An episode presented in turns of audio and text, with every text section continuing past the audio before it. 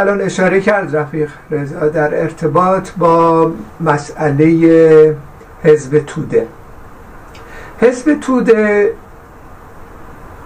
صرفا مسئله سیاست هایی که اعمال کرد در ایران نبود. یعنی یکی از مجریای سیاست خارجی دولت شوروی دوران استالین بود و اصولا پس از 1924 اینا یه تئوری خیلی عجیبی رو اختراع کردند که کاملا ضد مارکسیستی بود. در مسکو که صحبت از این کردن که اصولا انقلاب های جهانی دیگه دورانش سپری شده. ما مسئله ای که هست اینه که این اردوگاه سوسیالیسم یعنی شوروی رو باید نگه داریم. و اینجا دیگه ما وارد ساختن سوسیالیسم شدیم. کمونیسم هم تو همون یک کشور می‌سازیم. بعد نشون میدیم به سراسر جهان که کمونیسم چه مفهومی داره. و از این لحاظ اصولا رها کردن مبارزه طبقاتی رو در سراسر جهان. و صرفا هم ایران نبود. سراسر جهان این کار کردن در سطح بین المللی اعتبار انقلاب اکتبر چنان توجه ها را جلب کرده بود که میلیون ها نفر در واقع در سراسر جهان از تمام اقصای نقاط جهان روی آورده بودند به عقاید سوسیالیستی انقلابی و مرتبط شدن به در واقع کومینترن به طور مشخص. و کومینترن در واقع یک مرکزی شد برای تدارک انقلاب جهانی در زمان حیات لنین پس از اینکه لنین فوت کرد این تئوری جدید بخارین استالین برقرار شد ساختن سوسیالیسم در کشور بعد 1927 اون موقع چند سال بعدش اینها در یک میز اصطلاح توافقات با امپریالیسم در کمیتن رو به طور کلی بست استالین. حالا تو این دوران که این سیاست رو اتخاذ کرده بودن صحبت از این بود که احزابی که طرفدار این اردوگاه سوسیالیسم مثلا حالا به اعتبار انقلاب اکتبر در واقع اینها تعداد زیادی بودن از جمله در داخل ایران اینها سیاستشون در این جوامع مشخصا مثلا حزب توده در ایران این هستش که تقویت کنه موقعیت شوروی رو در مقابل امپریالیسم و وحدت ها اعتلاف های طبقاتی ایجاد بکنه که از طریق این اعتلافات طبقاتی فشار روی امپریالیسم زیاد بشه و این اردوگاه سوسیالیسم رو رها بکنه که این برسه به کمونیسم و غیره. یعنی سیاست در واقع این بود. و حزب توده هم خب به خوبی اینو انجام داد. یعنی در واقع همون از نامش پیداست به هیچ وجه اسم خودشون حزب کمونیست نذاشتن. در صورتی که بسیاری از کشورها پس از انقلاب اکتبر احزاب کمونیست تأسیس شد. حزب توده گذاشتن. به این مفهوم که در واقع یک ائتلاف رو شکل میده. هم تو که رفیق رضا اشاره کرد. ائتلاف از طبقه کارگر خرد برجوازی شهری دهقانا و سایر اخشاری که در جامعه هستند و برجوازی بومی برجوازی ملی در واقع. برجوازی ملی چرا؟ چون اینها ضد امپریالیست بودن به دلیل دخالت های سیاسی و اقتصادی امپریالیسم در این کشور.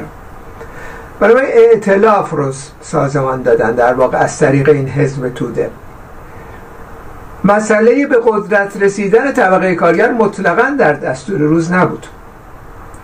مسئله این که رهایی طبقه کارگر به دست خودش صورت بگیره اصولا تمام موارد مارکسیستی رو کنار گذاشتن.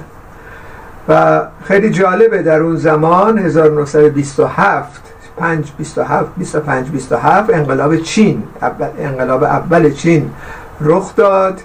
که بسیاری از کمونیستای چین بهشون توصیه شد که برن با شانگهای شک برجوازی ملی اعتلاف بکنن.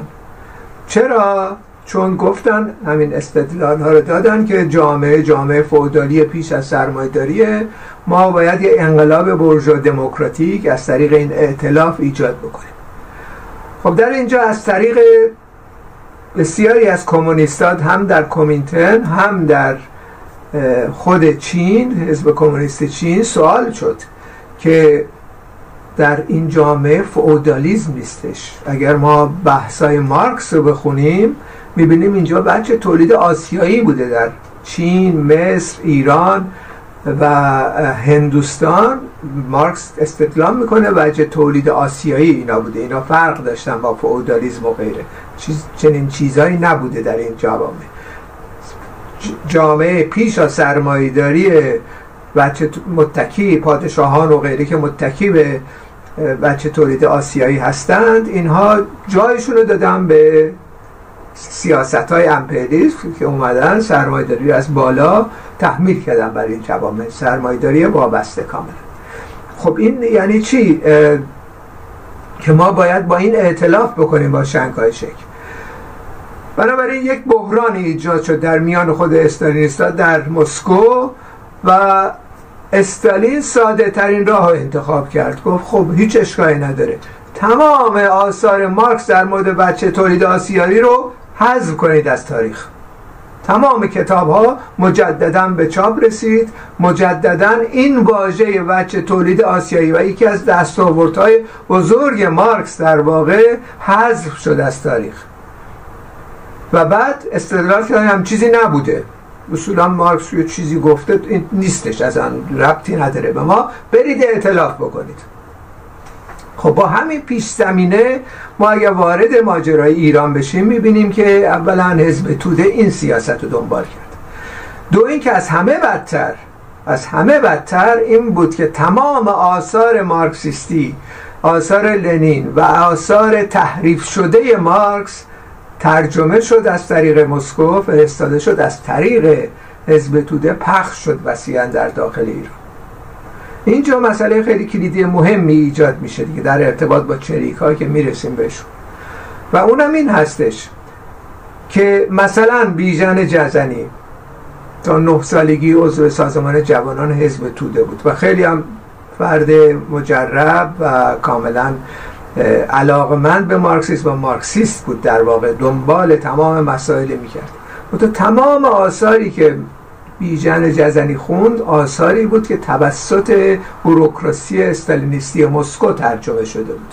چیزی دیگه ای نخوندن اینا. این جوانانی که الان ما هم انتقاد بهشون داریم که جنگ چریکی و مبارزه مسلحانه رو شروع کردن و بعدش هم خب بلافاصله کسانی که بازماندگان چریکا بودن 157 اینها توهم پیدا کردن با خمینی. استفاده از روحانیت مبارز کردن. چرا این کار کردن؟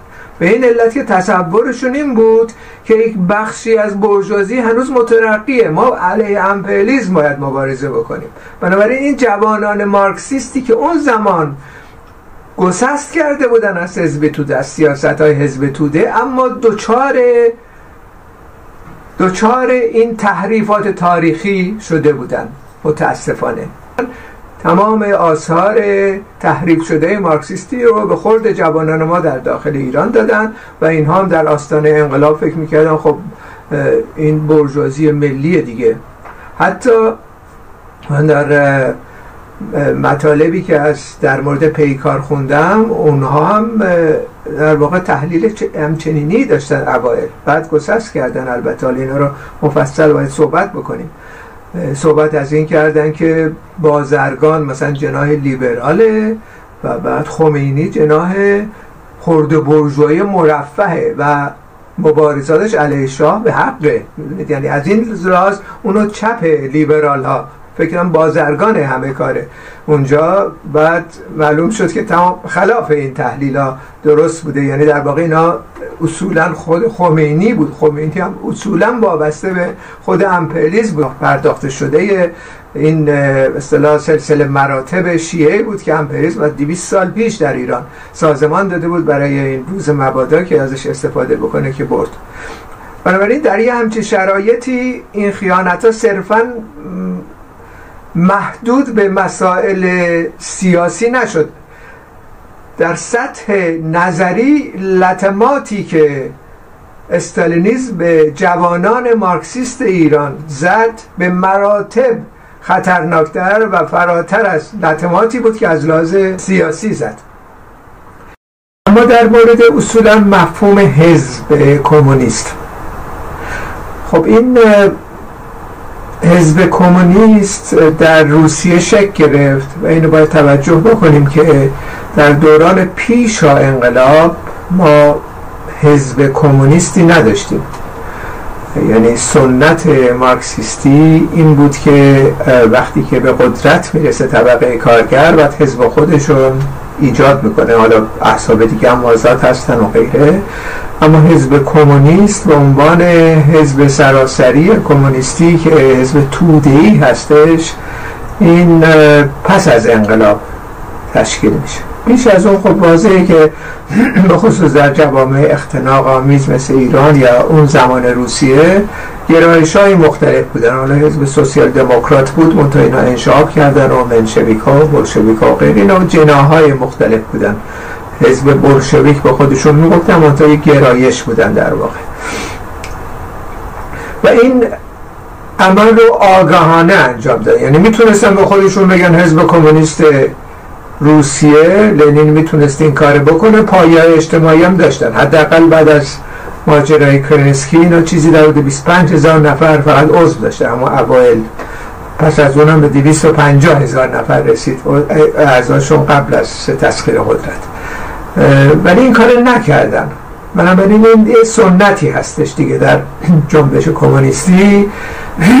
که ما همینطوری چپ و راست نمی‌تونیم بریم حزب کمونیست ایران رو ایجاد بکنیم و باید مضمون خاصی داشته باشه این حزب. یعنی متشکل شده از اکثریت کارگرها در جامعه باشه کارگرای آگاه کارگرای سوسیالیست کارگرای کمونیست. و همچنین توده ای باشه. این مفهوم به اصطلاح عمومی هستش که ما از حزب کمونیست داریم. حالا به قول رفیق رضا این درست میگه اینجا که در واقع انگیزه اون ساختن اون حزب کمونیست توسط یا پیشنهاد منصور حکمت احتمالا چیز دیگه ای بود. یعنی در واقع اصولا منصور حکمت به دنبال حفظ اصول کمونیستی و غیره به اون شکل که حالا سنت ها رو دنبال بکنه نبود. می‌خواست خب به هر حال یک جست یک حزب بزرگ رو داشته باشه و توده های خیلی بسیار متکی به کموله رفقایی که در کموله بودن. که هرچی اسم بزرگتر باشه جذابیتش بیشتره توجه ها رو بیشتر جلب می‌کنه. در نتیجه حزب تسخیر قدرت خواهد بود.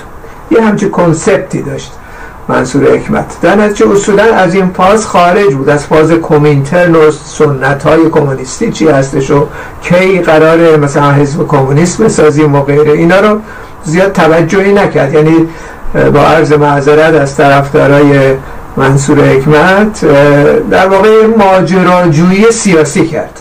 یعنی هیچ ربطی دیگه به هیچ موضوع دیگه ای نداشت این حزب کمونیست. حالا اگر چنین نبود بعد اونجا بحث رفیق مراد درسته دیگه. یعنی اگر ما فرض کنید به زمانی در داخل ایران تسخیر قدرت طبقه کارگر کرد حزب کمونیست ایران شکل گرفت که باید حتما شکل بدیم ما میریم سابقه رو ارزیابی می‌کنیم. یعنی تمام این بحثایی که الان رفیق رضا به درستی اشاره کرد اینا رو سند می‌کنیم که نسل جدید بدون سابقه ما از کجا هستش. خب این کار حتما خواهیم کرد.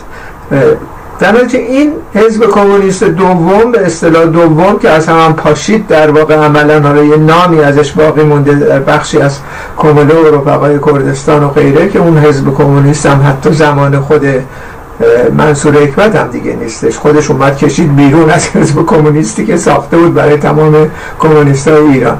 ولی خب به حال حالا با استدلال های مختلف و ناسیونالیزم و غیره رو پیش اومده و بنابراین رفتی انشابی کرد. بنابراین نشون میده دیگه. این نوع حزب سازی ها استفاده از سنت های انقلابی برای یک امر ماجراجویانه نادرسته در واقع. حالا رفقایی رفتن اونجا شرکت کردن و غیره خب به حال اونجا شاید جاش نبود. حالا صحبت سر این مسائل پیش بیاد و غیره ولی نهایتا این هم یه درسی باید بگیریم که وقتی یک تعدادی از نیروی 500 هزار 92 هزار 90 پیشمرگه 100 نفر غیره داشته باشیم ببینیم فوری حزب کمونیست ایران بسازیم. حزب کمونیست ایران باید پایه اجتماعی کارگری داشته باشه. حزب کمونیست ایران باید در واقع متشکل شده باشه از اکثریت کارگران آگاه سوسیالیست در جامعه. خب این موارد رو رعایت نشده دیگه. در نتیجه این حزب کمونیست دوم که ساخته شد اصولا حزب کمونیست نبود. یه اصطلاح اقدام ماجراجویانه به علت مسائل سیاسی بود. یعنی اینکه بریم و زود ثروتمند بشیم و بریم اینطوری ما می‌تونیم انقلاب سازمان بدیم و یه قطبی ایجاد میشه و همه تحت تاثیر قرار می‌گیرن همه ملحق میشن و غیره. خب پشت سر این ماجرا یک برنامه سیاسی نهفته بود تا یک برنامه در واقع روشن مارکسیستی.